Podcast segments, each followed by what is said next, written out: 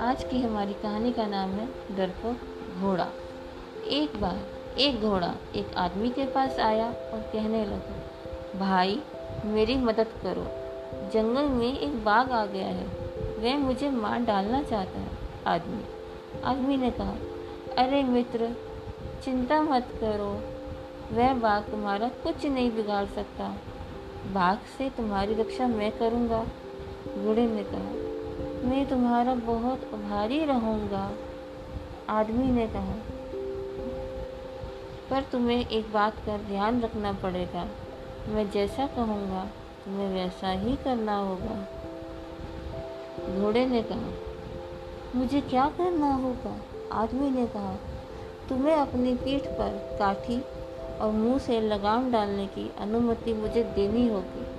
घोड़े ने कहा, तुम जो चाहो सो करो, पर कृपा करके मुझे उस बाघ से बचा लो।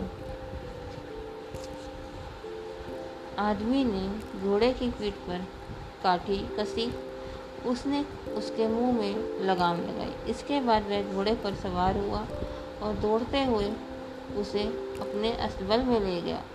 आदमी ने घोड़े को अस्तबल में बांधते हुए कहा, अब तुम इस अस्तबल में एकदम सुरक्षित हो। जब मैं तुम्हें बाहर ले जाऊँगा, तब मैं तुम्हारी पीठ पर सवार रहूँगा। मैं तुम्हारे साथ रहूँगा तो बाघ तुम्हारा कुछ भी नहीं बिगाड़ सकेगा। इसके बाद आदमी ने अस्तबल का दरवाज़ा बंद किया और चलता बना। अब घोड़ा अस्तबल में कैद हो गया था। उसने मन ही मन सोचा, मैं यहाँ सुरक्षित ज़रूर हूँ।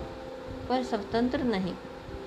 मैंने सुरक्षा प्राप्त की, पर अपनी आज़ादी गवा दी। ये तो बहुत बुरा सौदा हुआ, पर अब मैं विवश में हूँ। तो बच्चों, हमें इस कहानी से ये शिक्षा मिलती है, स्वतंत्रता की कीमत पर सुरक्षा किस काम की? अगर आपको हमारी ये कहानी पसंद आए तो इसे please follow like share and comment ज़रूर करें। Thank you